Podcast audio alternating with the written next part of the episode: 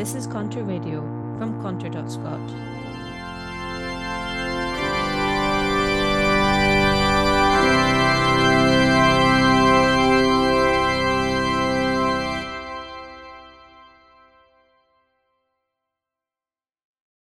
Hello, dear parishioners, and welcome to the Sunday Sermon with me, David Jamieson. What does it mean when the powerful protest against their own power?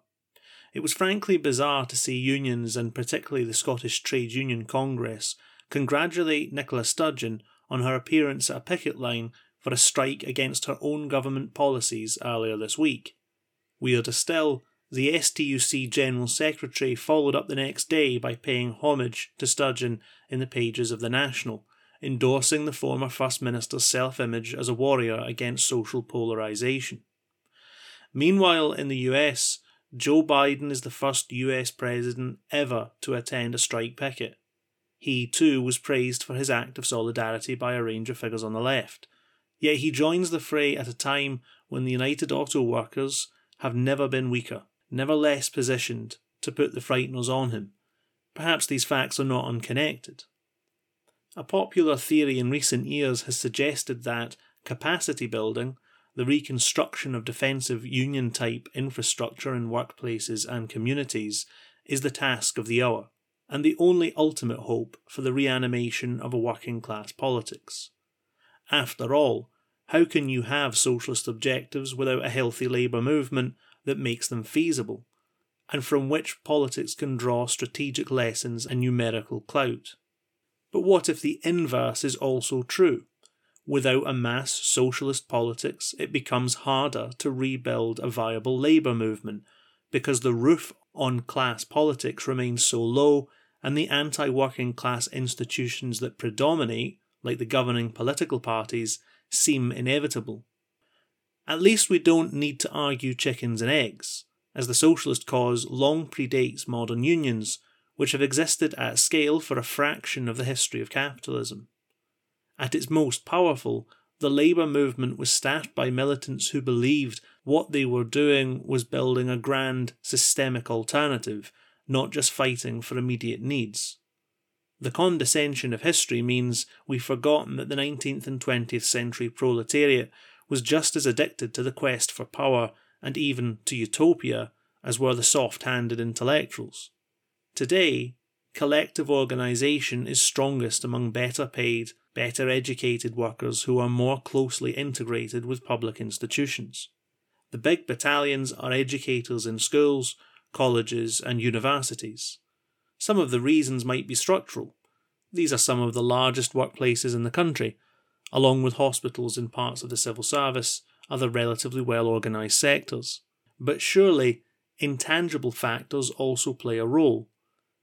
Self confidence and social capital, the continued status that accrues, for now and increasingly, to the professions, but which has been robbed from the mass of wage labourers.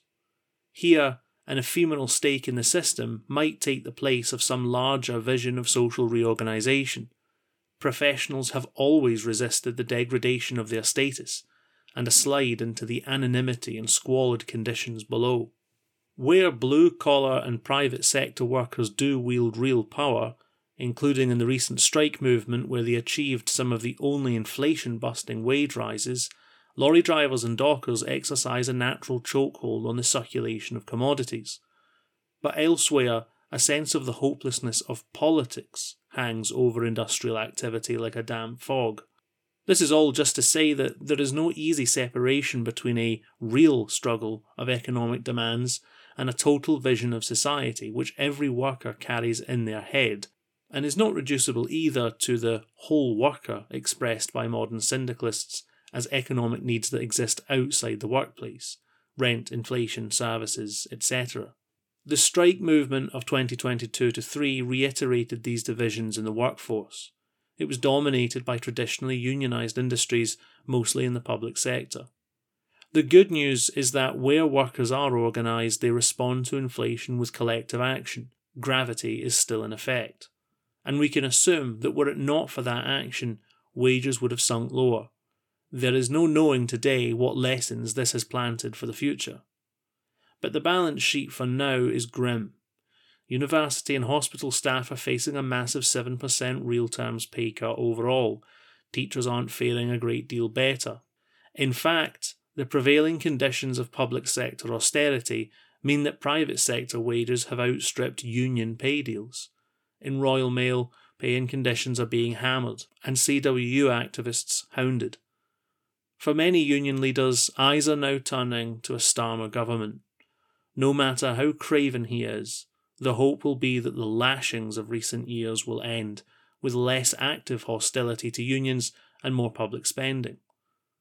Without permanent anti systemic popular organisation, energies are feeding back into the core institutions of the system. This is a permanent feature of modern politics. Consider some social movements, large and small, of recent years.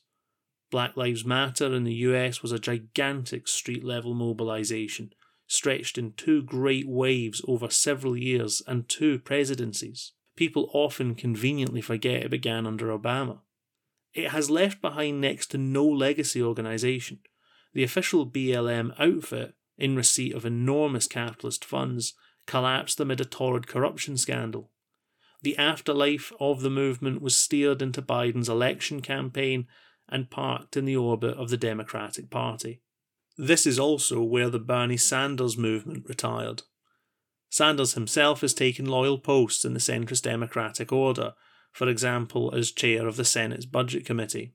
Biden's appearance on the picket line was organised by Faiz Shakir, the Bernie campaign manager for 2020.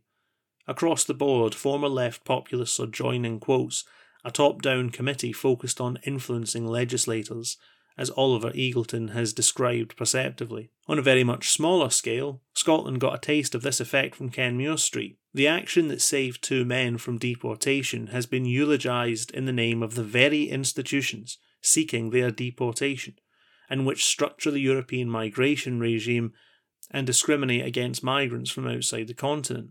Police Scotland, answerable to the government through the Scottish Police Authority, provided much of the manpower for the eviction effort, and it is, of course, the EU which sets preferential treatment for EU citizens.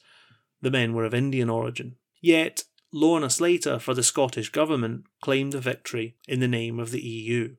It is the destiny of people without political organisation to lose every battle, even the ones they win political energies need to find a home, especially once a social movement is defeated or merely contained. It is wide open to manipulation and reincorporation into the establishment edifice. I can't shake the feeling that this is what politicians on picket lines means.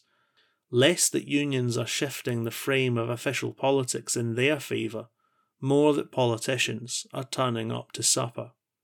Every generation of socialists before our own has built independent political organisation, namely a party. It's a curious and troubling thought that, at least in the West, we are the first generation in around 150 years to neglect this very basic prerequisite for meaningful action. In the interregnum, we've gotten used to the radical right eating the left's lunch. Now the establishment centre wants a bite as well. Want more like this? Subscribe to Contour Radio on our SoundCloud, iTunes, Spotify, or wherever you get your podcasts. Sign up to our regular newsletter at contour.substack.com and find great articles and more at contour.scot. We really rely on listeners like you to help us grow. In return, you get access to exclusive content and events by joining our Patreon at patreon.com forward slash contourscot.